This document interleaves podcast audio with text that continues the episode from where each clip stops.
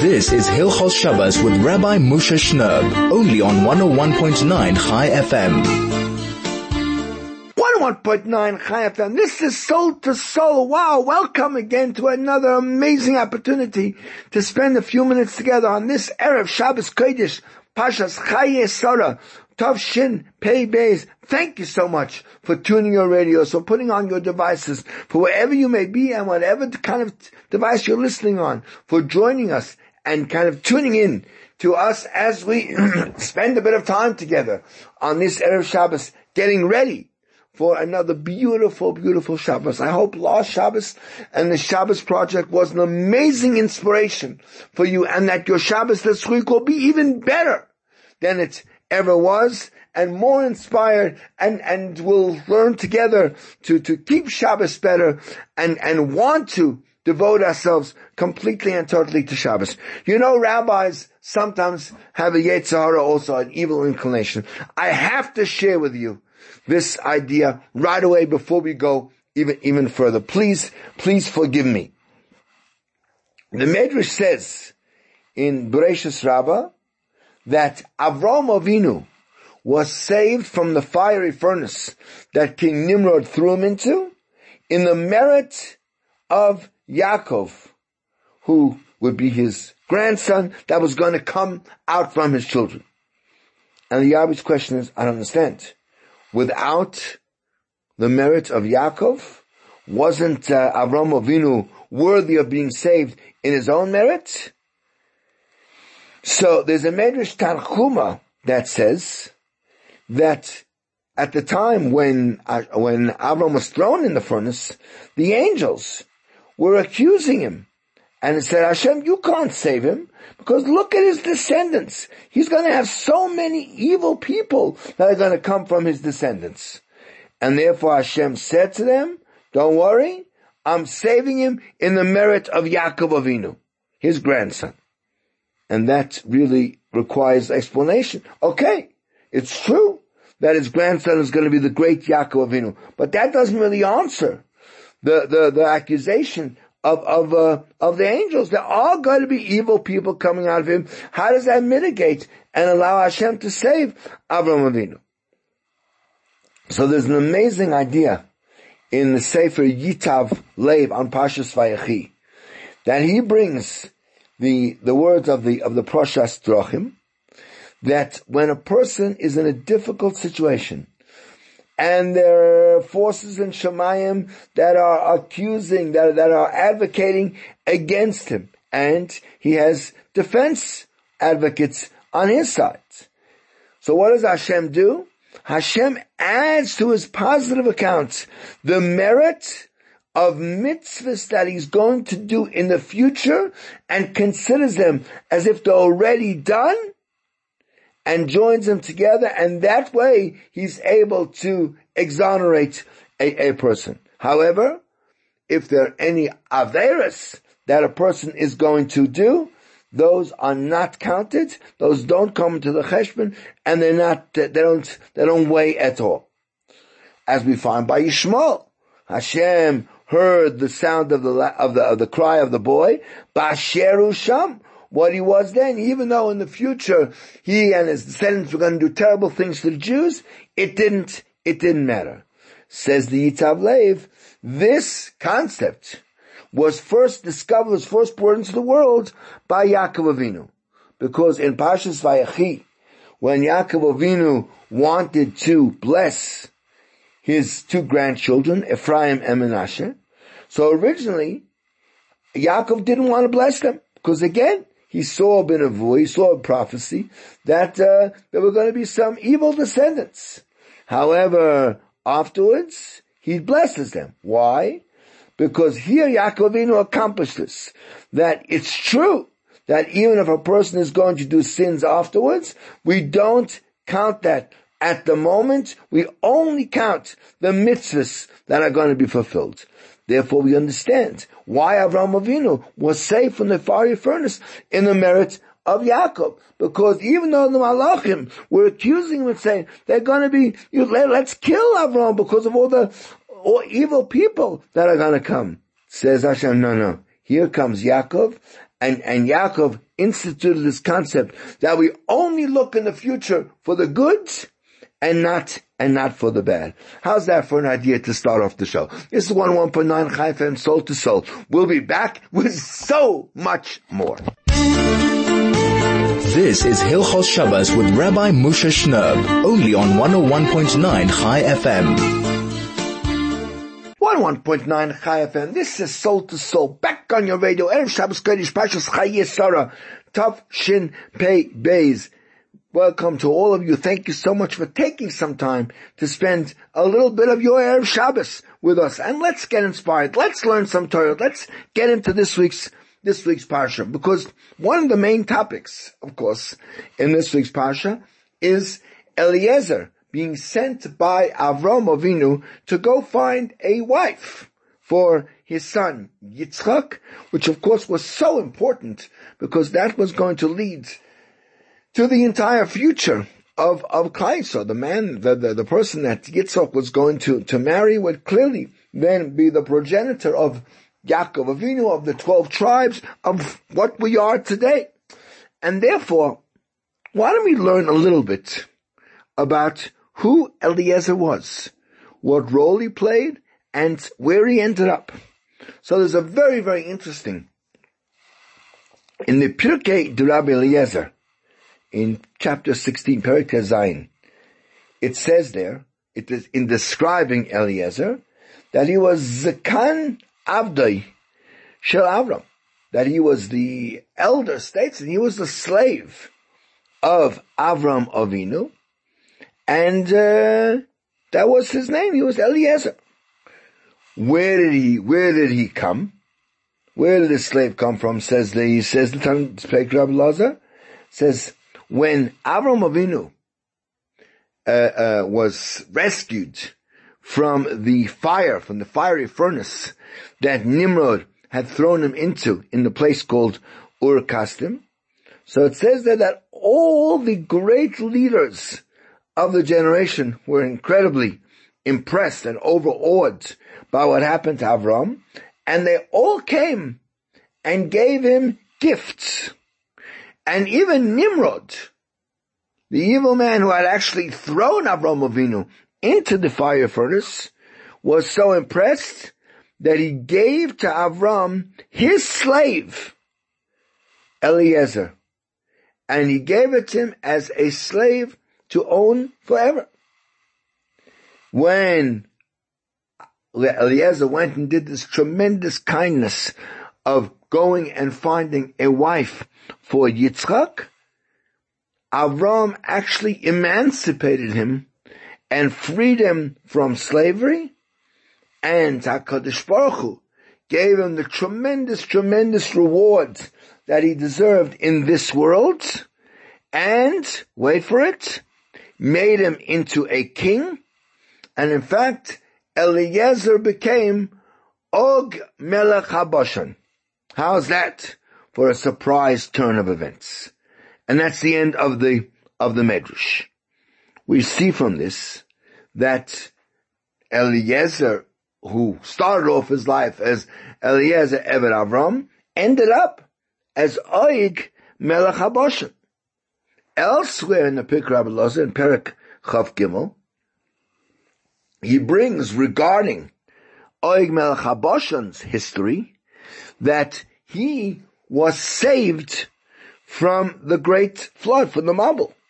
Because the Torah says, Vayimach Eskola Yakum, that Hashem wiped out everything that existed in the world. And the Medrash says, excepting, of course, for Noach and everything that was with him in the Teva, because as the Pasuk says, Vayishoyer Ach Noach, only Noach was, was, was left, and with the exception of Oig Melech HaBashan, who sat on a piece of wood under sort of the, the jet stream of the, of the Teva, and he swore to Noach and to his sons that he would be an eternal slave to them as gratitude for them having allowed him to be saved. So what did Noach, what did Noach do?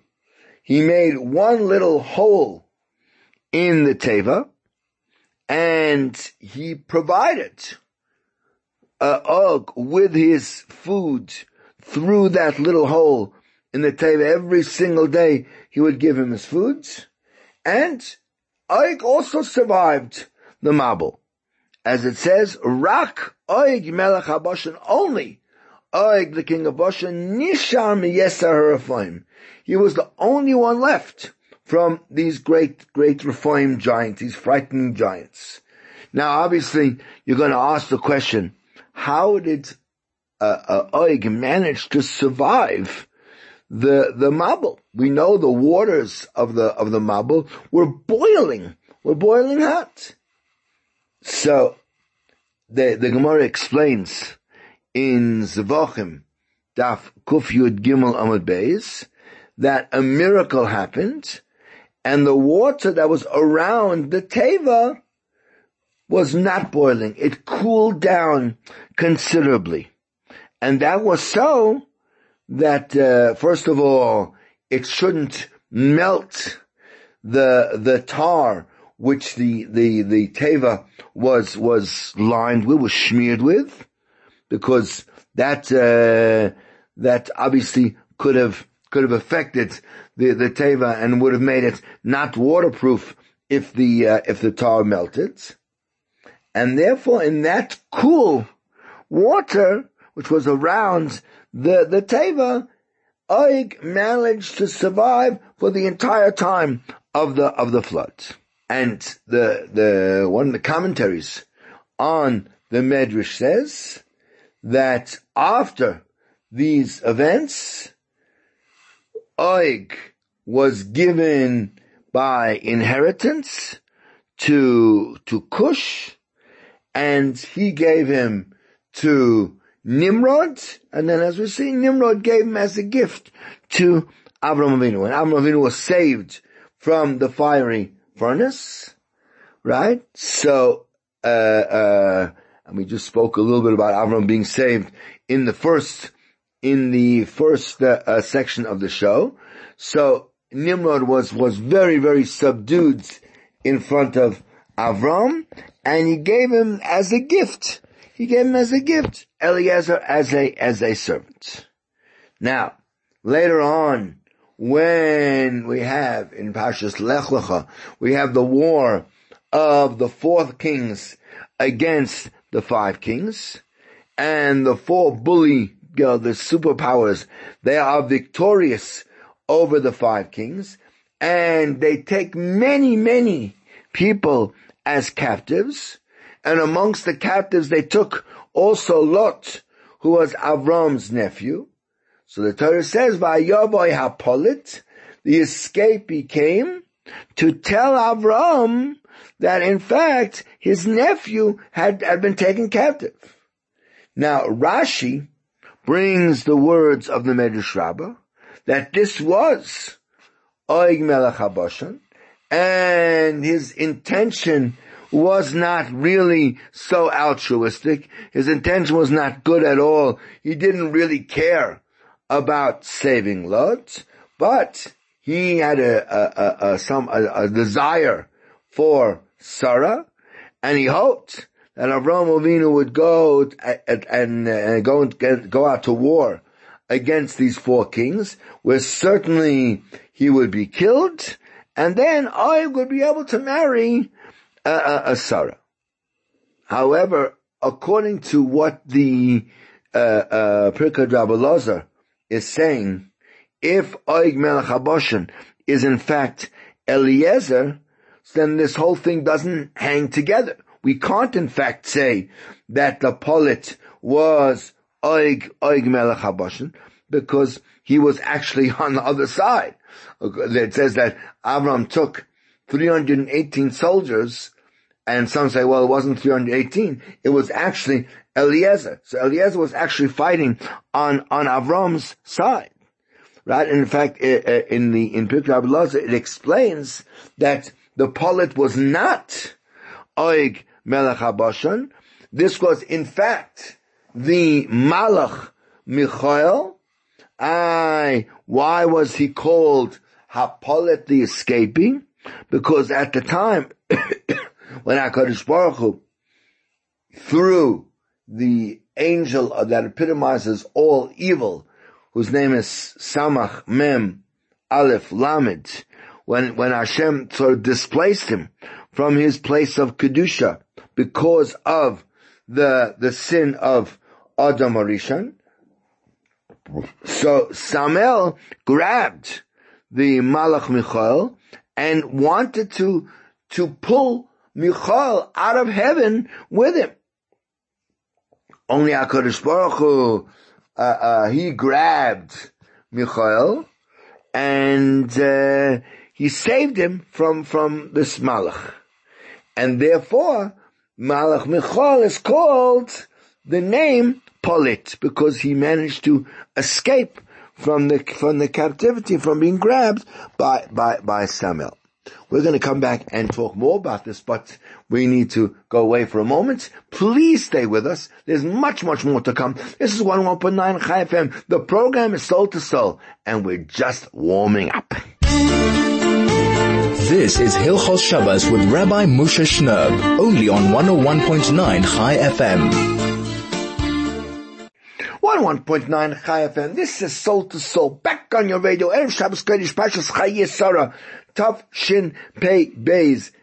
Welcome to all of you. Thank you so much for taking some time to spend a little bit of your Erev Shabbos with us. And let's get inspired. Let's learn some Torah. Let's get into this week's this week's parsha because one of the main topics, of course, in this week's parsha is Eliezer being sent by Avram Avinu to go find a wife for his son Yitzchak, which of course was so important because that was going to lead to the entire future of, of Klaiso. The man, the, the, the person that Yitzchak was going to, to marry would clearly then be the progenitor of Yaakov Avinu, of the 12 tribes, of what we are today. And therefore, why don't we learn a little bit about who Eliezer was, what role he played, and where he ended up. So there's a very, very interesting, in the Pirkei de Rabbi Eliezer, in chapter 16, Perik Zayin, it says there, it is in describing Eliezer, that he was Zakan Avdai Shel Avram, that he was the elder statesman, he was the slave of Avram Avinu, and uh, that was his name. He was Eliezer. Where did he? Where did he come? Where did the slave come from? Says the he says the Tanakh Rabbi Lazar says when Avram Avinu uh, uh, was rescued from the fire, from the fiery furnace that Nimrod had thrown him into in the place called Ur Kasdim. So it says there that all the great leaders of the generation were incredibly impressed and overawed by what happened to Avram, and they all came and gave him gifts. And even Nimrod, the evil man who had actually thrown Avram Avinu into the fire furnace, was so impressed that he gave to Avram his slave, Eliezer. And he gave it to him as a slave to own forever. When Eliezer went and did this tremendous kindness of going and finding a wife for Yitzchak, Avram actually emancipated him and freedom from slavery and HaKadosh Baruch Hu gave him the tremendous, tremendous rewards that he deserved in this world, and, wait for it, made him into a king, and in fact, Eliezer became Og Melech HaBashan. How's that for a surprise turn of events? And that's the end of the, of the Medrash. We see from this that Eliezer who started off his life as Eliezer Eved Avram, ended up as Oig Melech HaBoshen. Elsewhere in the Pik Rabbi in Perik Chav Gimel, he brings regarding Oig Melech HaBashan's history, that he was saved from the great flood, from the Mabul.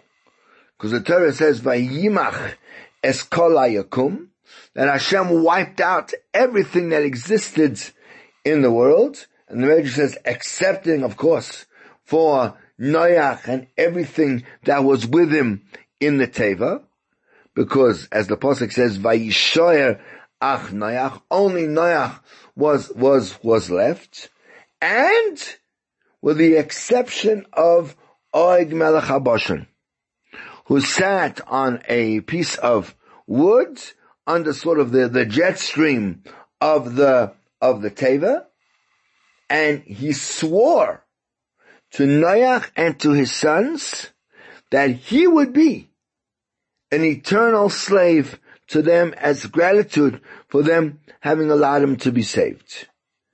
So what did Noach, what did Noach do?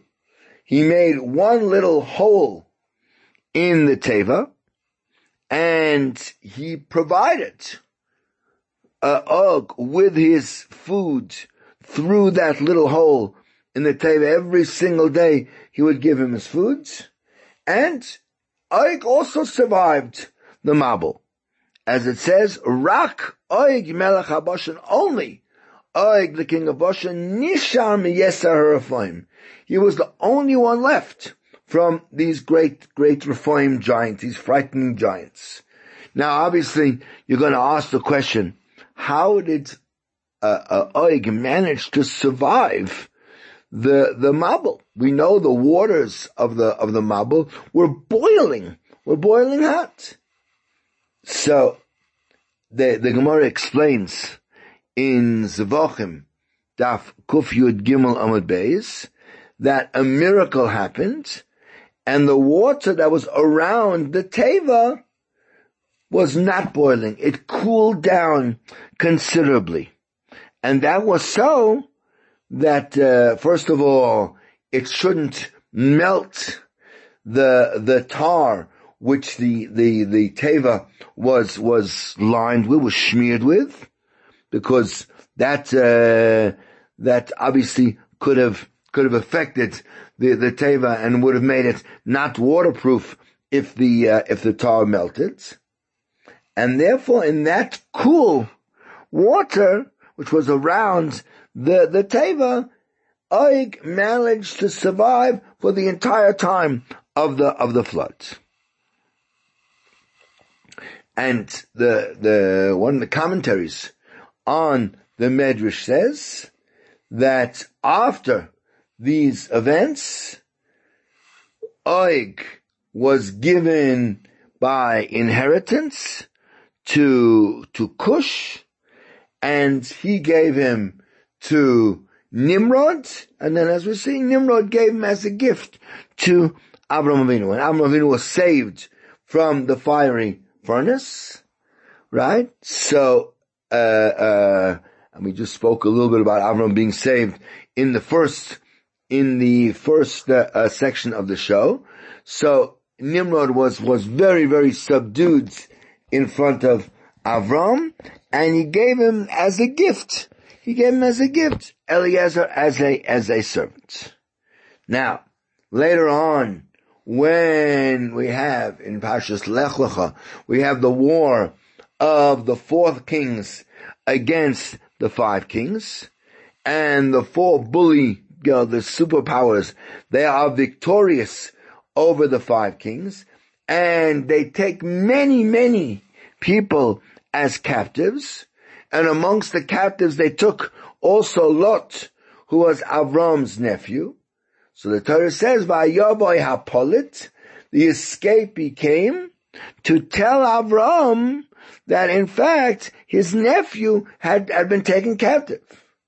Now Rashi brings the words of the Medrash Rabbah that this was Oig Melech HaBashan and his intention was not really so altruistic. His intention was not good at all. He didn't really care about saving Lot, but he had a, a, a, a some a desire for Sarah, and he hoped that Avram Avinu would go and, and uh, go and go out to war against these four kings, where certainly he would be killed, and then I would be able to marry a, a, a Sarah. However, according to what the uh, uh, Pirkei is saying, if Oig Melech Haboshen is in fact Eliezer, then this whole thing doesn't hang together. We can't in fact say that the polit was Oig, Oig Melech Haboshen because he was actually on the other side. It says that Avram took 318 soldiers and some say, well, it wasn't 318. It was actually Eliezer. So Eliezer was actually fighting on, on Avram's side. Right? In fact, in the, in Pirkei it explains that the polit was not Oig Melech HaBashan. This was in fact the Malach Michael. I, why was he called Hapolit the escaping? Because at the time, when HaKadosh Baruch Hu, through the angel that epitomizes all evil, whose name is Samach Mem Aleph Lamed, when, when Hashem sort of displaced him from his place of Kedusha because of the, the sin of Adam Arishan. So Samael grabbed the Malach Michael and wanted to, to pull Michael out of heaven with him. Only HaKadosh Baruch Hu, uh, uh, he grabbed Michael and, uh, he saved him from, from this Malach. And therefore, Malach Michael is called the name Polit because he managed to escape from the, from the captivity, from being grabbed by, by, by Samael. We're going to come back and talk more about this, but we need to go away for a moment. Please stay with us. There's much, much more to come. This is 101.9 Chai FM. The program is Soul to Soul, and we're just warming up. This is Hilchos Shabbos with Rabbi Moshe Shnerb, only on 101.9 Chai FM. 101.9 Chai FM, soul to soul, back on your radio this Erev Shabbos Kodesh, Pashas Chayesora. And we started in our last segment to discuss a very interesting topic about who was this Eliezer, who was this Eved of Avram, who was sent on the mission to find a wife for Yitzchak Avinu. And we said that he has, he was a, a slave who actually was the slave of Nimrod and was bequeathed to Avram Avinu as a gift after Avram was rescued from the fiery furnace and after the great job that Eliezer did in finding a wife for, for Yitzchak, Avram Avinu emancipated him, gave him his freedom, and he became Oig Melech who we know had survived the, the flood by sort of uh, hanging on to the Tevan being fed by, by Noach. Based on this, the Yalkut Ruveni in Pashas Chukas explains to us now very, very uh, justifiably the reason that Moshe Rabbeinu was so afraid to actually go to war against Oig Melech HaBoshen until HaKadosh Baruch Hu had to actually reassure him and say to him, Al tiroi don't be afraid of him. Because I've given him over into your hand. There's Kol Amoy and his whole nation. There's Kol Atzoy and his whole, and his whole land. Yosisa lo, you'll do to him. You'll do to him exactly as you did to Sichon and you'll defeat him. In other words, a, a, a moment before Moshe Rabbeinu had been victorious over Sichon, the king of the Amori. And the Gemara says in Nida Daf Samachalers that he was actually the brother of, of Oig. So why was he worried? Well, in the same way as he had been victorious over Sichon, why couldn't he breach, why couldn't he beat brother Og? Says the Yalkut Ruveni, because Og was Eliezer Eved Avram, so he had all, he had this tremendous, tremendous zechus, this tremendous merit that he had made the shidduch for, for Yitzchak. And therefore, maybe this zechus was going to protect him, and that's why Moshe Rabbeinu was afraid. Similarly, the Alshich, HaKadosh adds in Parshas Devarim, that Eliezer Eved Avram actually gave himself a bris milah. So therefore, maybe the, the schus of the bris milah would stand in his good stead as a protection and would not allow the Jews to be victorious. And that in fact is brought also by, by the, uh, by the Zohar Chadash in Pashas Chukas that Eliezer, who was Oig, was, was brist with all his whole family together with, with, uh, with, uh, with Avram. And, uh, and, but unfortunately, later on, he kind of, uh, uh, uh, wanted to hide the fact, let's say, that he had a bris milah, and that's why, in fact, he was able to fall into the hands of, of, of, of Moshe and be destroyed from, from, from this world. And that's what HaKadosh Baruch Hu says to Moshe, don't be afraid of him because you don't have to be, you don't have to be afraid of his bris because he abrogated that, that, uh, that bris. But this, this tremendous, tremendous chiddush that many of us probably never ever heard of, that Eliezer is in fact Oig Melech HaBashan, on one level it's incredible to try to understand it because in fact, uh, Rabbi Leo HaKoyen, in his shave, in his, uh, in his Sefer, Shevet HaMusar, uh, asks, because Al, uh, Eliezer, the Gemara says, was one of those nine tzaddikim that went into Gan Eden still alive, as in fact is brought in, in Meseches Derech Eretz Zuta, in the end of Perak Aleph, and also in, in the Medrash, in, in the, in the Yalkut, Yalkut Shimoni. And the Medrash explains why was it that Eliezer merited to go into Gan Eden alive.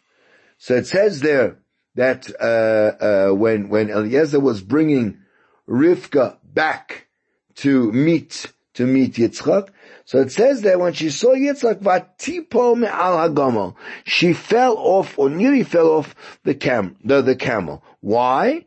Because she saw in her ruach hakodesh that uh, that from her and from her husband Yitzchak were going to come Esav Harasha. So she started shaking, and and and uh, at that point, she lost her hymenal uh, membrane, and she began to bleed. The the the the uh, the uh, hymenal blood began to come forth. Hashem straight away said to Malach Avil, "Go and guard that blood, that it shouldn't go off, and it shouldn't make her blemished." So when Yitzchok was with her for the first time and discovered that she wasn't a virgin, so he straight away suspected that Eliezer maybe had uh, had been with her uh, on the way home. So he says to her, "Where are your basulim?" So she said to him, "When I fell off the camel, so I became, I, I lost my virginity." So he said to her, "You're lying. How do I know you're telling the truth?" right? Maybe Eliezer uh, uh, uh, started with you, and she swore to him that Eliezer did not touch her. So they went and they found a piece of wood that was tainted with blood. Straight away, Yitzchak knew that she was that she was pure. Says Hakadosh Baruch Hu, "What can I do to this slave he was, who was suspected of doing something he never did. So he said to the Malchi Asharis, bring him live into Gan Eden. And that was Eliezer, the son of, of, of, of Nimrod. In fact, the Gemara also in, in Baba Basra on Dafnun Ches says that Rabbi Bana would used to go around and mark all the graves where tzaddikim were buried so that kayanim shouldn't come to, to walk on, on them and become, and become tameh. And when he came to the Ma'oras HaMachpelah, to the cave of Machpelah, so he saw Eliezer, the servant of Avram, standing by the entrance of, of the Ma'oras HaMachpelah. So he said, how can we say that Eliezer is Oig? Oig, we know, was killed by Moshe Rabbeinu, as it Gemara says in in in uh, in brachas. So that's a problem. So the Chizkuni wants to say that there are actually two different Oig Melech Habashans. And this was in fact the, the name, the title given to every king in, in Bashan was called Oig in the same way as all the kings in, in Egypt were called Paro. And originally Eliezer was the king. And after he went and ascended to Gan Eden alive, so now someone else came. And he became the king of, of, of Bashan. And he was the Oig Melech that uh, fought against Klal Yisrael and was one that Moshe Rabbeinu uh, uh, killed. Now, Rabbi Leo HaKohen himself, he wants to sort of uh, uh, uh, uh, maintain and say no, that the the Eliezer Eved Avram is the same one and only Oig Melech HaBashan, and how does he rationalize? How does he de- defend? How could Eli- Eliyahu have been the king and also gone up to to uh, uh, Gan Eden? So he answers it kabbalistically. Perhaps we can give another another answer, but we need to introduce it by by determining who were we said that Oyim Chabashim was the last of the leftover of the Nephilim. Who were these Nephilim from whom Oyim Chabashim descended? So in Pashas Brachus, towards the very end of the Pasha, in Perik Vav, Pasuk Dalit, it says, HaNephilim hayuba oretz vayam mahim. The Nephilim were on the, in the land on those days, the Gam Achrechen, and even afterwards, Ashayavayu b'nei ha'elakim el b'nei Adam, when the son, b'nei elakim, whoever they were, uh, uh, became attracted to the daughters of man, the yoldu lahem, and they gave birth to them. These were the very, very strong people who were always the, the men of, of valor, the men of, of, with a name. And Rashi explains, who were these? When the Nephilim, Nephilim comes from the word nafal, to fell. And he says, because these people fell and they brought the whole world down with them. And because the, and, and in, in Ivrit, it's an expression of, of giants. But again, the, the, the Rashi is very, very brief and doesn't really give us a real insight into what happened, and it doesn't really explain where did they fall, and what was the reason why why they fell, and what was the outcome of of that of that uh, of that falling. So the the Yalkut Shimoni brings a lot more detail. Yalkut in Pashas Bereshis in Remez Mem Dalid brings a lot more detail as to what happened with these with his Nephilim. And it says there that the Talmidim asked Rabbi, Rabbi Yosef, he says, what is Azael? So he said to them, since the, the, uh, once the Dora Mabul came, the generation of the flood came, and they served Avodah Zarah, so the Torah says that HaKadosh Baruch Hu was very upset, was very sad. So two of the Malachim got up, and their names were Shamchazai and Azael, and they said to Rabban Shalom, Rabban Shalom, master of the universe, we are the ones that told you when you were about to create the world, and you wanted to, you, want, you weren't sure, should I create man or not? We said to you, who is this man that you want to mention him? So, so, uh, so, other words, destroy the world. And so, uh, uh, Hashem said to them, and what's going to be with the world? So they said to him, Rabbi Shalom, right? You yourself, we were, we were big, in big doubt whether to create the world. So Hashem answered them, it's Golav Yodua Afana. I know very well. If you would go down to the earth, that you, the Yetzirah would control and dominate you, and you would be even worse than, than, than the people there. So they said to him, fine, give us permission and we're going to go down there and live with, with human beings and you'll see how we go about being Mekadesh, sanctifying your name. Hashem said to them, go, go down and live amongst the human beings. And unfortunately, they were not successful, and straight away they get involved with uh, with the the the girls who were very beautiful, and they were not able at all to control their their their Yetzirah.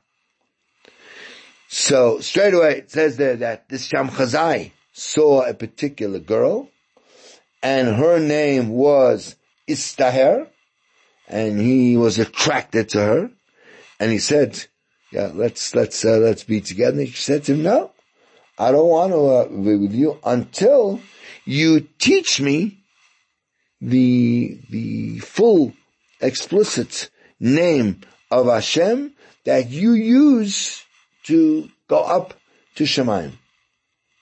Right? When, when, whenever, whenever you, uh, whenever you mention it, you go up to Shemaim. So he went and taught her that name, and she mentioned the name, and she went up to Shemaim and, and was not together with him.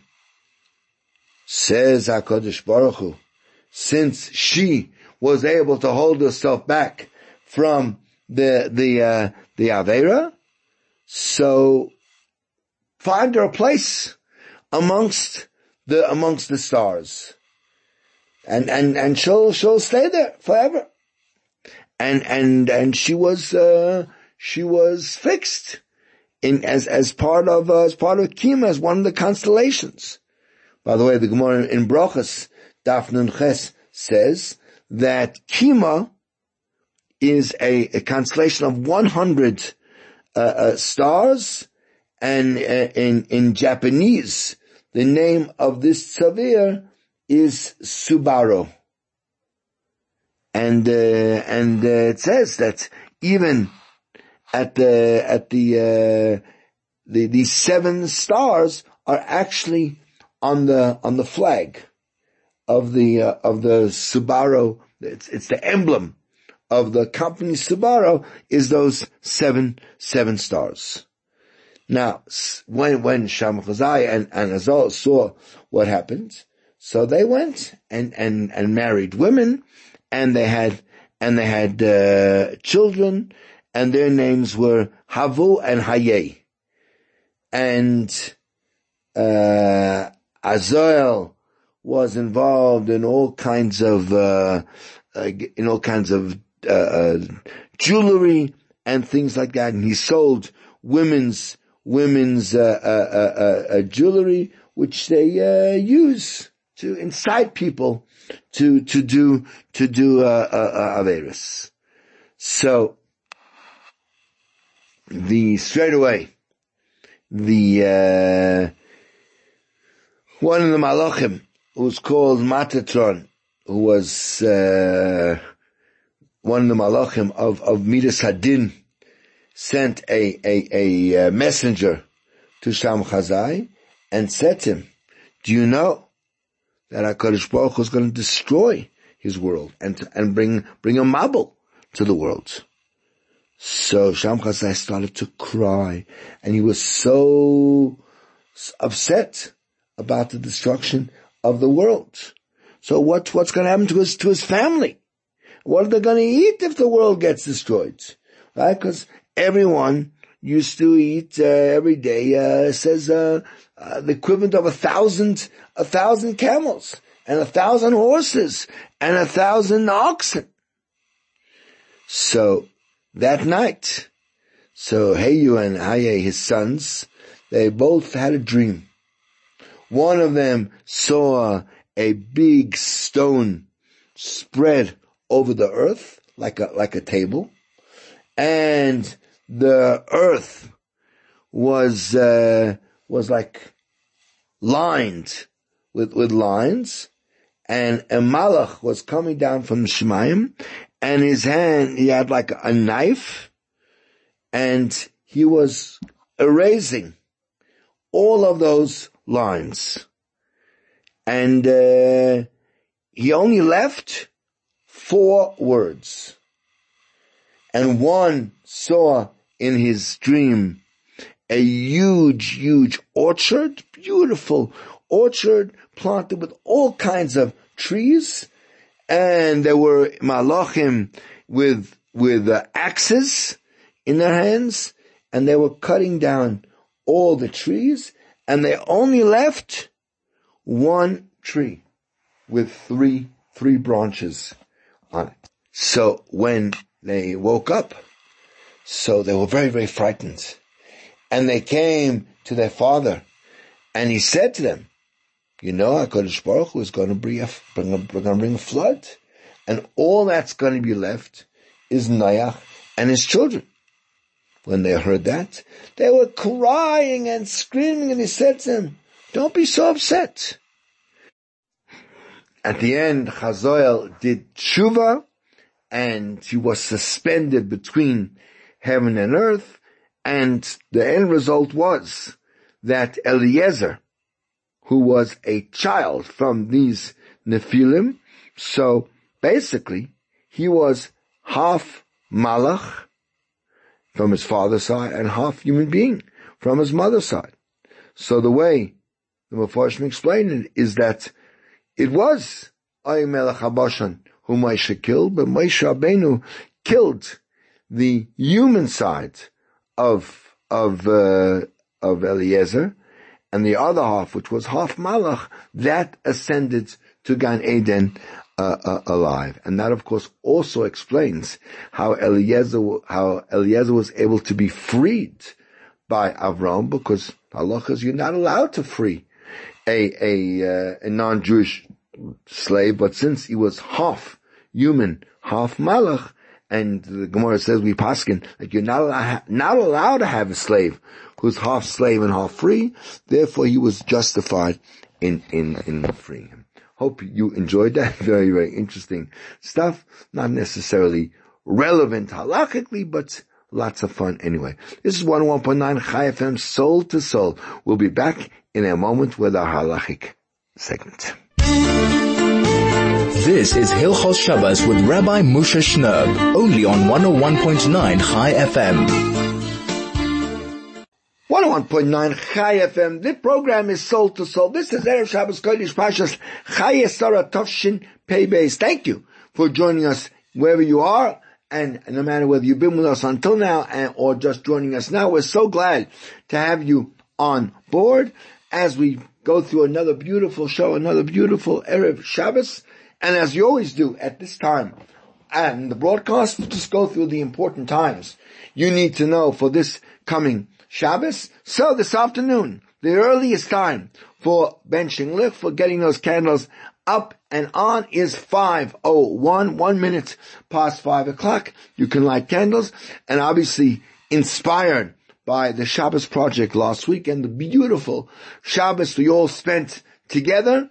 We're going to try it again this week. We're going to do it again together. And we're going to try to get those candles up as early as, as possible. 501 is still plenty of time. Still gives you over two hours from now to, to, to get it all together. And that's definitely, definitely doable. And light those candles and, and sort of simmer down into the beauty and the relaxation and the kedusha of, of, uh, of, of Shabbos. The latest time for benching lich this afternoon and it's running away from us. It's 6.06. It's already getting quite near the, the latest uh, time will be, uh, we'll be at our 6.15 time in about two weeks already. 6.06 is the latest time for benching lich. Make sure you've got everything in place by, by then. And you can really then anchor down and just enjoy the Shabbos.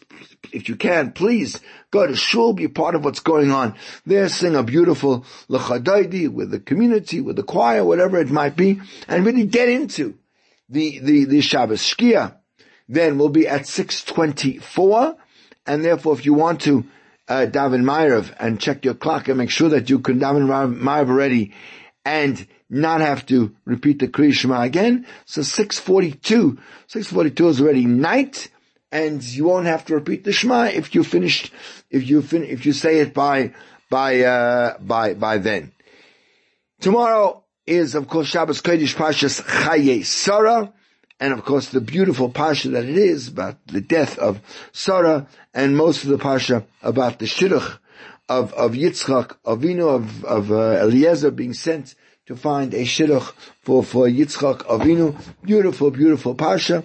And of course the Haftarah is the very, very beginning of the book of Malachim by Melech David Zaken, David's last, last days and some of the intriguing events that went on in determining who was going to be his, his successor. But tomorrow is also Shabbos Malachim. Yes, we are about to enter Chodesh Kislev, Chanukah is not very far away. It's so funny this year. It's hard to get our head around it. Hanukkah begins actually still during November is already going to be going to be a, a, a Hanukkah. In fact, the first night of Hanukkah is in about four four weeks from from Sunday. And uh, Shabbos Avochem of Chol Chodesh Kislev, Rosh Chodesh will be on Friday. Next erev Shabbos will be will be uh, Rosh Chodesh, and uh, so therefore we'll do Shabbos Avochem, those places that have special programs and maybe a nice kiddush or a Shabbos Avochem, get stuck into it in, in, uh, enjoy it. And Therefore, obviously, we won't say Av Harachamim.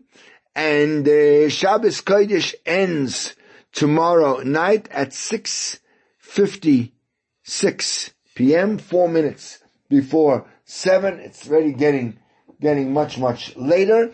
And, uh, but, uh, gives you a nice long day. You can still, even though it's not the, uh, Shabbos walk, one can certainly go and take a walk so nice on a Shabbos afternoon to go out and, and maybe even see some people or, just walk around and stretch one's legs and get a little bit of the beauty of Shabbos outside one's, one's, one's home. But just let's make it a beautiful, beautiful, uh, uh, uh, Shabbos. We are busy talking about the davening and the learning that is so important and so appropriate on, on a, on a, uh, on a Shabbos.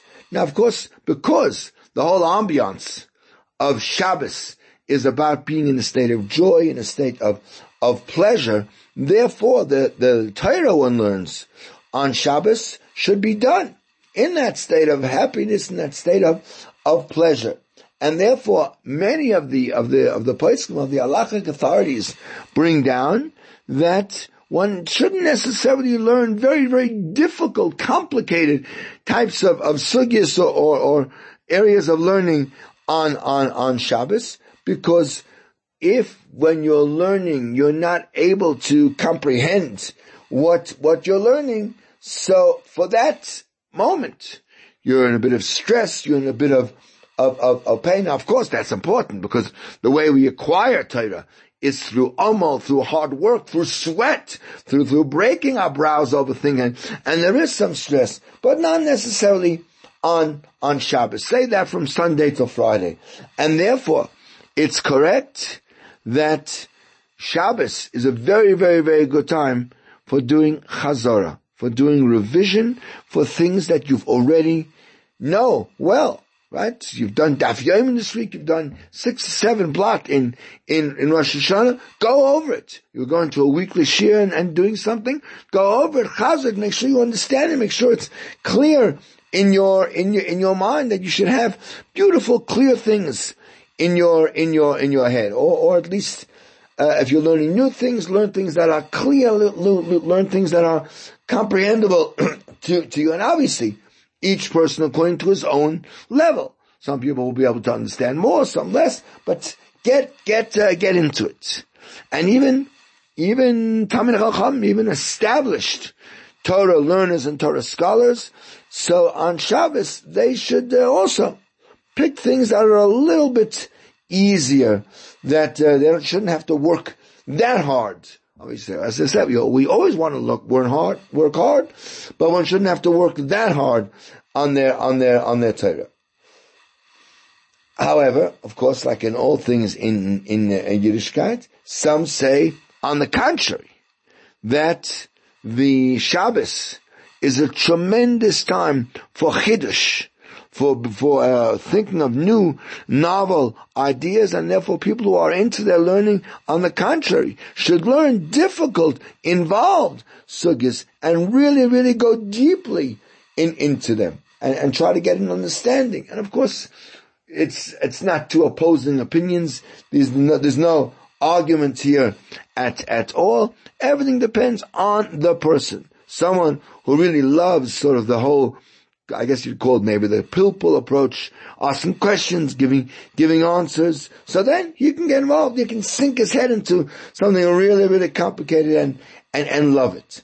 And someone who likes uh, something that's straight, something that is uh, uh, absolutely clear, so then you should be involved in that. The main thing is to be involved in learning that Shabbos is not a day to be wasted, not a time to just sit around with friends and family and enjoy yourself. That's certainly part of it. Have good meals, have good shmooze, have a good time, but a, a, a very, very, very sufficient portion, a very, very a large block of time on one's Shabbos to be set aside for for for learning.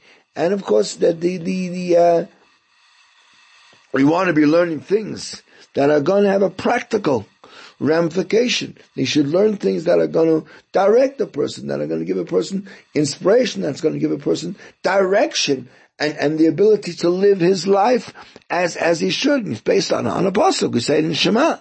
Limadatem and, and you shall, you shall, uh, learn them and, and guard them and, and know very much through that how you want to live, live your life. And that's what the, the halachic poskim bring down that if someone has only a few hours to learn, so, so then he has to sanctify them to learn halacha. Because halacha is so important. It's what we do every single day.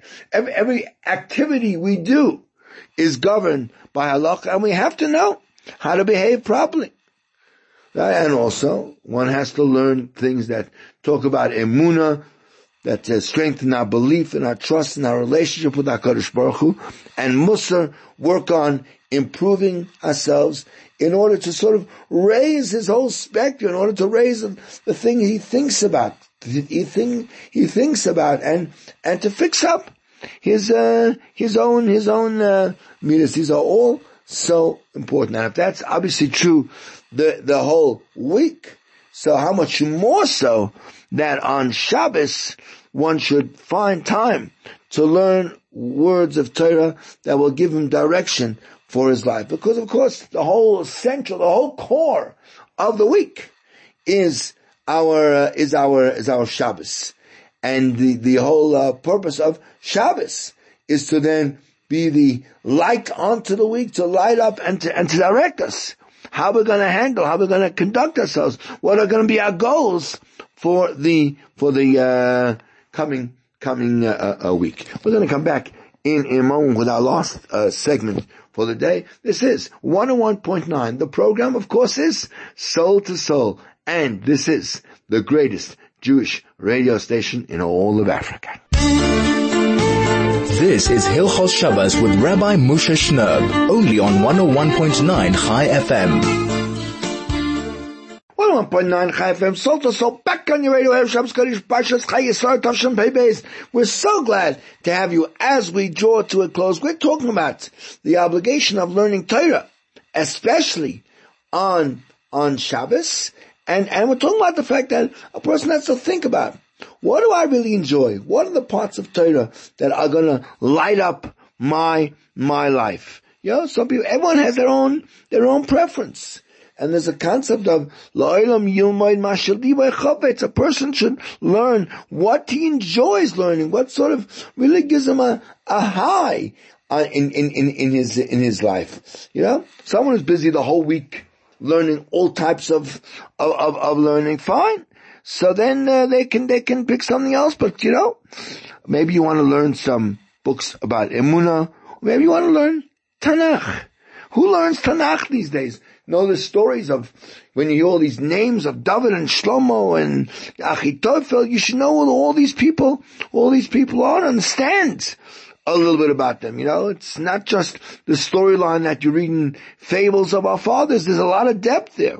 Or maybe some Musar. Or maybe you uh, enjoy Chasidus. Whatever it might be. Let it light you up.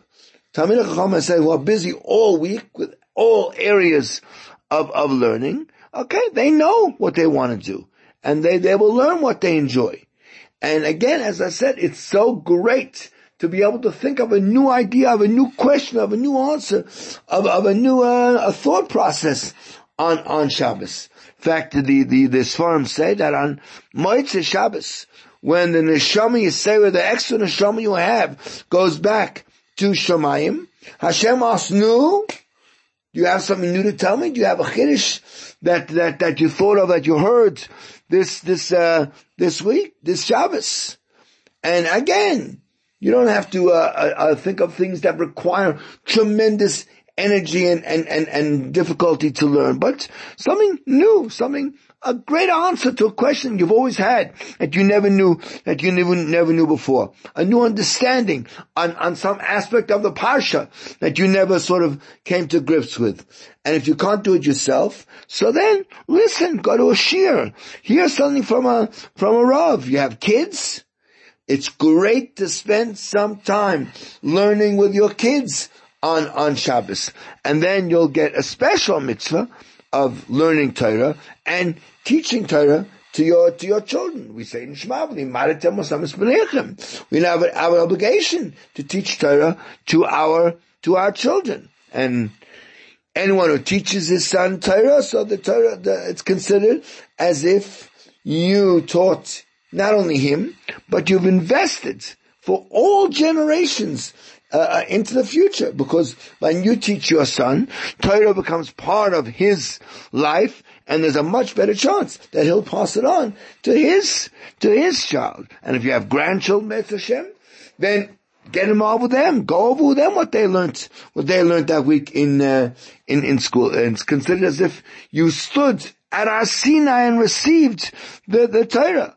And since the Torah we know was given on Shabbos, then Shabbos is a special, special day that's very, very, very fitting for carrying on and handing over the Messiahs of, of, of Torah. That's about all the time we have this week to spend together. I'm so sad that it's already over, but already looking forward to next week. We'll be able to learn a little bit more about next week's Parsha and some more halacha and spend a few time, a few more minutes together getting chizuk, strengthening ourselves, becoming better and more involved and more committed Jews. Now I just want to thank you all for being part of our radio family. Thank you for listening. Thank you for being here every week, giving us a reason to continue to broadcast and, and to make a difference, hopefully in all of your lives. And just to wish each and every member of our radio family an amazing, beautiful, warm, heartening, and strengthening good Shabbos.